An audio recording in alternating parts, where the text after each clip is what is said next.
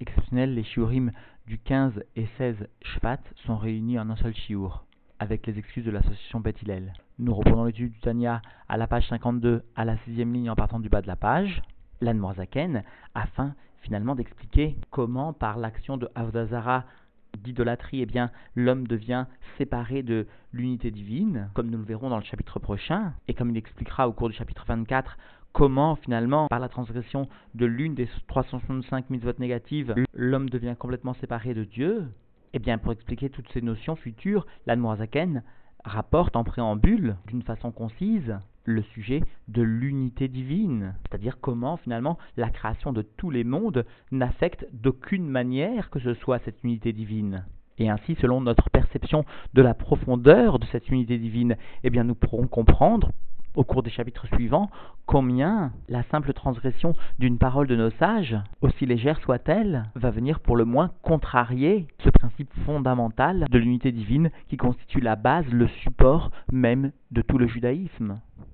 Nous reprenons donc l'étude dans les mots à la page 52, à la sixième ligne en partant du bas de cette page. Véaré, et voici que Diburo Marchavato Kaviachol, sa parole de Dieu et sa pensée, si l'on ose s'exprimer ainsi, et nous comprenons ici le terme de kaviarol utilisé par l'Anne Morazaken, justement pour montrer que Be'etzem, profondément, ce terme n'est pas justifié, si ce n'est que alderer machal, comme il l'a précisé au début, simplement pour nous faire comprendre une notion de dévoilement. Alors, donc, cette parole, cette pensée de Dieu, si l'on ose exprimer ainsi, Meyuchadot, Imo, Betachlit, sont unifié avec lui à la perfection, Betachlit Aïroud, avec une unité parfaite, des Machal, comme par exemple Kemo, Diburu Marshavato chez la dame, comme la parole et la pensée de l'homme, mais cela avant, sous-entendu qu'il ne pense, avant qu'il ne parle vraiment c'est-à-dire Beodo, Bekoa, Chormato, Vesirlo, lorsque cette pensée, lorsque cette parole se trouve encore dans la force de la sagesse, dans la force de l'intellect, au Betchuka, Vechemda, Belibo, ou encore sous la forme d'une aspiration, d'un désir profond dans le cœur, dans la profondeur du cœur, Kodem, chez Altam et Alev, les avant que cela ne vienne s'exprimer du cœur vers le cerveau, les Bab et Prinat Otiot, avant que cela ne vienne s'exprimer, sous-entendu, sous la forme d'un hirour d'une pensée aussi furtive, dans un niveau de l'être parce que chez Az, alors, Ayu Otiot Amarshava Veadibur Azé, parce qu'alors les lettres de la pensée, lettres de la parole, de cette pensée, de cette parole, Anim Shachot Mechemdat Vechukazo, qui émanerait de cette aspiration, de ce désir ardent, Bekoar Belev, potentiel dans le cœur, ou Miyuchadot Sham Betachlit Aïchud, et qui sont unifiés là-bas, dans la profondeur du cœur, avec une unité parfaite, Beshorshan, dans leur source, chez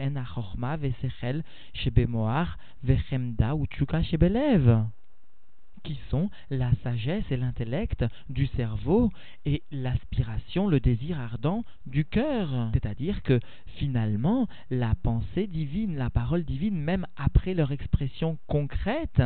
peuvent être comparées à la pensée, à la parole de l'homme lorsqu'elles sont encore dans leur source, sous la forme simplement d'un sentiment avant même qu'il y ait une expression, même sous la forme la plus fine soit-elle, mais avant qu'il y ait une expression sous la forme de l'être, aussi fine soit-elle. Et, le rabbi précédent demande que nous saisissions bien, que nous approfondissions bien à ces quelques mots de l'Admoazaken. Parce que, précise-t-il, il existe deux types de chassid. Celui qui apprend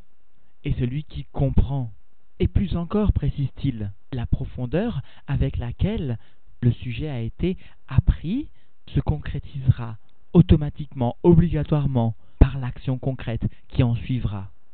Shiur du 8 Shvat, nous reprenons l'étude du Tanya à la page Chavzaïn, à la deuxième ligne de cette page. L'Anmoazaken avait expliqué que par la Ahava Mesuteret, tout juif était capable de donner sa vie pour ne pas transgresser l'interdiction d'idolâtrie d'Avodazara, Puis l'Admorazaken avait précisé que finalement, toute transgression de la Torah constituait en tant soit peu la transgression de l'idolâtrie, de la Vodazara. Et pour que nous comprenions bien cela, l'Admorazaken avait débuté une étude qui portait sur l'ardoute, l'unité de Dieu.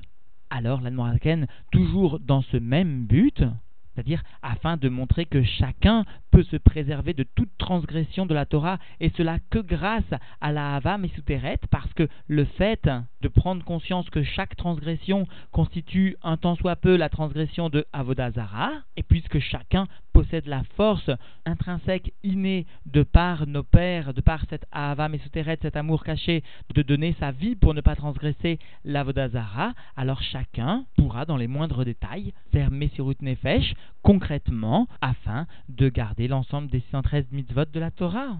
Alors l'Anmorazaken va aujourd'hui expliquer toujours pourquoi nous utilisons le terme de dibour en parlant de la divinité, alors qu'a priori le dibour chez l'homme, la parole chez l'homme, est indépendante de l'essence, de la nature de l'homme et à plus forte raison de son âme. Admorazaken avait expliqué au cours du shiur précédent que le dibour de la divinité présentait un point commun, à savoir qu'il permettait un dévoilement à des créatures autres. Pour cela, chez Dieu aussi, nous pouvions utiliser le terme de Dibour. Aussi, aujourd'hui, l'Anmorazaken montrera que la parole divine semble bien être séparée de sa racine, de sa source, de l'essence de Dieu, cela que pour les créatures, et même si profondément cette parole divine est unifiée complètement et parfaitement à l'essence de Dieu, puisque de par son apparence, elle semble bien séparée, alors pour cela, elle mérite aussi le terme de Dibour. C'est-à-dire, en définitive, le terme de Dibour est utilisé premièrement parce qu'il s'agit d'un dévoilement, et deuxièmement parce que les créatures perçoivent cela, cette parole divine, comme séparée de son essence. Nous reprenons donc l'étude du Tanya à la page Ravzaïn, à la deuxième ligne de cette page. Vekahamamaj machal et de la même façon, vraiment, par exemple, Betachlit la parole de Dieu et la pensée de Dieu, qu'il soit béni, sont unifiés avec une unité parfaite, Bemauto Barer, avec la nature et l'essence de Dieu, béni soit-il. Et cela, Gam Achar Diburo Idbarer El Apoel Bebriot Aolamot, et cela donc même après que soit sorti, c'est-à-dire que ce soit exprimé la parole de Dieu, qu'il soit béni concrètement par la création des mondes. C'est-à-dire que après la création des mondes, la parole divine se trouve Meyuchad Imo Kodem Briat Aolamot, comme elle était unifiée avec lui, avec Dieu, avec l'essence de Dieu, avant la création des mondes. Et il n'y a aucune différence du tout face à lui, qu'il soit béni, face à Dieu, face à l'essence de Dieu, qu'il soit béni. C'est-à-dire que d'aucune façon, la création des mondes va venir entraîner une séparation d'aucune façon que ce soit de la parole divine par rapport à l'essence de Dieu, par rapport à la source de cette parole divine. Mais la distinction, la différence se fait, et là seulement, elle abrouim vis-à-vis des créatures, amekablim, chayutam, mprinat, diburoid barer, donc par rapport à ces créatures elles-mêmes qui vont recevoir leur vitalité de cette parole, du niveau de cette parole divine, qu'il soit béni. C'est-à-dire que seulement les créatures elles-mêmes vont se ressentir par rapport à elles-mêmes comme indépendantes, c'est-à-dire séparées de l'essence de Dieu, séparées de leur racine, de leur source. Et cela, nous pourrions nous demander à partir de quand vient s'opérer cette distinction. Alors Admorazaken vient expliquer Beprinat Yetziato Kvar El Apoel Bebriat Aolamot. Cette distinction que ressentent sous les créatures se fait au niveau de la sortie mot à mot, déjà de la parole concrètement par la création des mondes, et cette parole vient s'habiller au sein des mondes pour les faire vivre, et cela, aliédé ishtal shelut meila et aloul, par un système sous-entendu d'enchaînement de cause à effet. C'est-à-dire que ici, l'Admorazaken vient nous expliquer que la parole divine vient descendre de façon graduelle, à l'image d'une chaîne qui vient de niveau en niveau rejoindre l'extrémité inférieure C'est-à-dire que le niveau le plus inférieur d'un anneau constitue le niveau le plus supérieur de l'anneau qui lui succédera. Et donc cet enchaînement des mondes vient traduire la notion de création yesh mais yesh à partir d'une existence déjà établie. Et cela parce que l'effet produit est toujours englobé à un niveau précédent, à un niveau supérieur, qui lui constitue donc son ila, sa cause. Certes, au niveau de la ila, de la cause, l'effet qui lui succédera s'y trouve à un niveau voilé, à un niveau contracté, mais quoi qu'il en soit, l'existence de l'effet se trouve bien préalablement établie dans la ila, c'est pourquoi il s'agit d'une création du type yesh me yesh. Et donc l'Anmoazaken vient bien ici souligner que le début de cette création des créatures en tant qu'entité indépendante est bien le Yetziato el Apoel, l'expression concrète de la parole divine qui, elle, sera ressentie par les créatures comme un yesh, alors que Be'etzem, ta nature, est d'être toujours unifié à sa source, à sa racine, à l'essence de Dieu. Et nous reprenons dans les mots Veilleridat à Madrigot et la descente des niveaux, c'est-à-dire des niveaux de la parole divine, Betzimtzumim, Rabim, Veshonim, au travers, sous-entendu, des contractions nombreuses et différentes, qui vont venir apporter la mesure, la limite, tant au or, à la lumière, source de Sovev Kolalmin, que à la Chayout, qu'à la vitalité, source de Memale Kolalmin, conformément à l'explication du Rabbi Rachab, alors par ces tzimtzumim donc de la parole divine, abruim kabel chayutam veitavutam, mimenu, jusqu'à ce que les créatures puissent recevoir leur vitalité et leur existence de cette parole divine. Veloid batlu jusqu'à ce que ces créatures ne s'annulent pas dans leur existence malgré l'apport de cette parole divine qui reste unifiée à sa source. Mais cette unification, par les Tzimtzumim, sera de plus en plus voilée, sera de plus en plus masquée, afin de permettre aux créatures d'accepter, de recevoir cette lumière sans s'annuler. Vekol atzimtzumim esterpanim, et toutes les contractions constituent le niveau du voilement de la face, c'est-à-dire de la profondeur. Le panim correspond toujours en chassidout à la pnimiut, à la vitalité profonde, divine, celle qui vient témoigner de l'attachement de la parole divine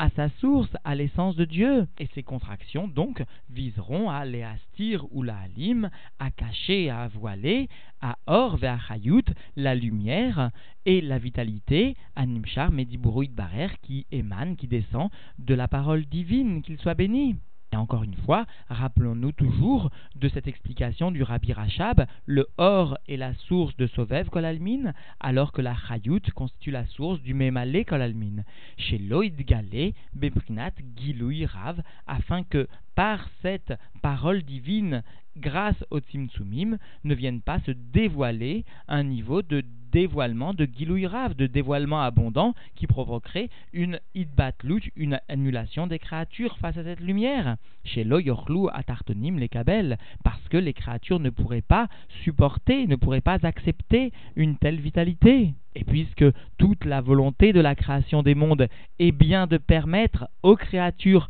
par leur propre effort de dévoiler la profondeur de la divinité, de dévoiler l'essence de Dieu. Aussi, ces tzimtzumim, ces contractions constituent, selon l'expression même de nos rébéim, la volonté profonde de Dieu. C'est-à-dire que par le tzimtzum, Dieu vient exprimer sa volonté, c'est-à-dire il vient exprimer son désir de voir un juif, par un effort, ôter cette contraction, ou encore agir comme s'il n'y avait pas de contraction de la lumière. Et l'Admorazaken lui-même, dans des notes, fait remarquer que ici, premièrement, il a été fait allusion au système de Ishtal Shelut, puis deuxièmement, il a été fait allusion au Tzimtzumim parce que le système de Ishtal Shelut n'aurait pas permis à lui seul la création d'entités qui se sentiraient indépendantes. Il faut pour cela introduire une nouvelle notion, celle du Tzimtzum, c'est-à-dire celle d'un diloug, d'un saut d'un passage d'un niveau à un niveau qui n'a aucune commune mesure, contrairement au système de Shachelut, un niveau de Tzimtzum qui lui va introduire une cassure dans la transmission et qui va lui permettre d'introduire finalement une yeshut que le système de Ishtalchelut confirmera, affirmera, soulignera. D'ailleurs, l'Admoazaken lui-même explique dans le Torah que le Tzimtzum introduit la notion de silukaor, c'est-à-dire de retrait de lumière. Mais quoi qu'il en soit, ces deux notions, tant de Tzimtzum que de système de Ishtalchelut, ne viennent être perçues que par rapport et pour les créatures mais profondément, encore une fois,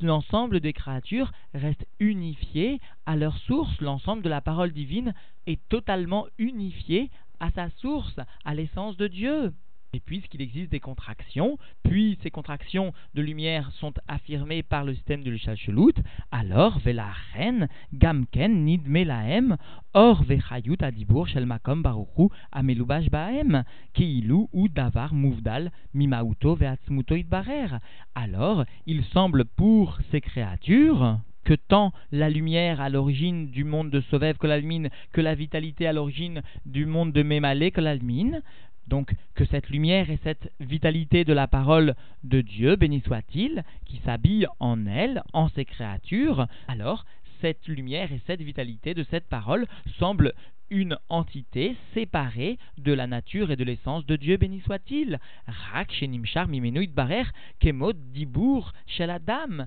minafsho. Il semble pour ces créatures que cette parole divine ne descende seulement que de Dieu, que comme la parole de l'homme qui émane de son âme, sous-entendu séparée de son âme comme le Evel, tel que le souffle de la parole d'un individu qui est séparé du corps de l'individu et à plus forte raison de l'âme de l'individu. C'est-à-dire que ici, l'Anmoazaken, après avoir expliqué au cours du jour précédent pourquoi, à propos de la divinité, nous utilisons le terme de dibour, de parole, premièrement parce qu'elle constitue un dévoilement alors ici, nous voyons une deuxième explication parce qu'elle semble, même si elle n'est pas, elle semble comme séparée de son essence, de sa nature, tout comme la parole de l'individu. Mais cependant, l'Anmoazaken va bien expliquer que tout cela n'est que par rapport aux créatures, Ar, cependant, les gabé à par rapport à Dieu, qu'il soit béni, en shum tzimtzum veester ve'elem mastir ou ma'alim lefanav. Aucune contraction, aucune occultation, aucun voilement ne vient cacher, ne vient voiler devant Dieu, ne vient voiler l'essence de Dieu par rapport à Dieu. Ou kaora, et comme l'obscurité, comme la lumière,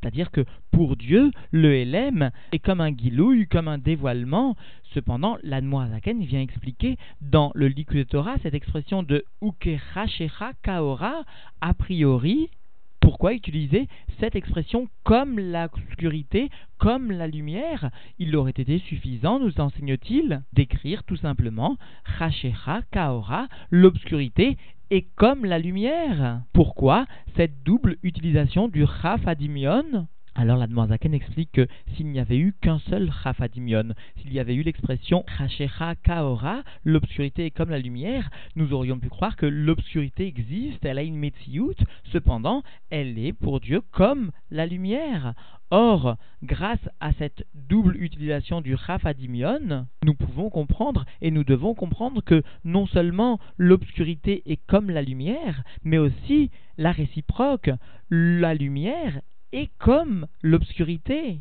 Nous pouvons lire Ora Kechashecha. Non seulement l'obscurité est comme la lumière, mais même la lumière est comme l'obscurité. Il n'y a aucun changement vis-à-vis de Dieu devant Dieu, tout est équivalent. Toute création est Kelo Hashiv Mamash, toute existence est comme inexistante vraiment. Kedirtiv, comme cela donc est écrit dans les Teilim, Gam Rocher, Loyarchir Mimcha, Vegomer, même l'obscurité ne vient pas assombrir face à toi, etc. Mais encore une fois, l'Anne ici s'appuie sur la tradition chassidique depuis le Baal Shem Tov, qui nous enseigne de lire ce verset de Teilim ainsi Gam Rocher, Loyarchir, même les ténèbres ne viennent pas obscurcir parce que Mimcha, parce qu'ils viennent de toi, etc. Ainsi, nous devons lire le Teilim, conformément à l'explication du Baal Shem Tov. Mishum she'en atimtsumim ve'alevushim davar nifrad mimenu chas shalom. Et cela parce que les contractions ou les habits ne constituent pas une entité séparée de lui, que Dieu nous en préserve. Et là, Kamsa, Delevouché, Miné ou et nous devons bien comprendre que justement les Tzimtzumim, les contractions, les habits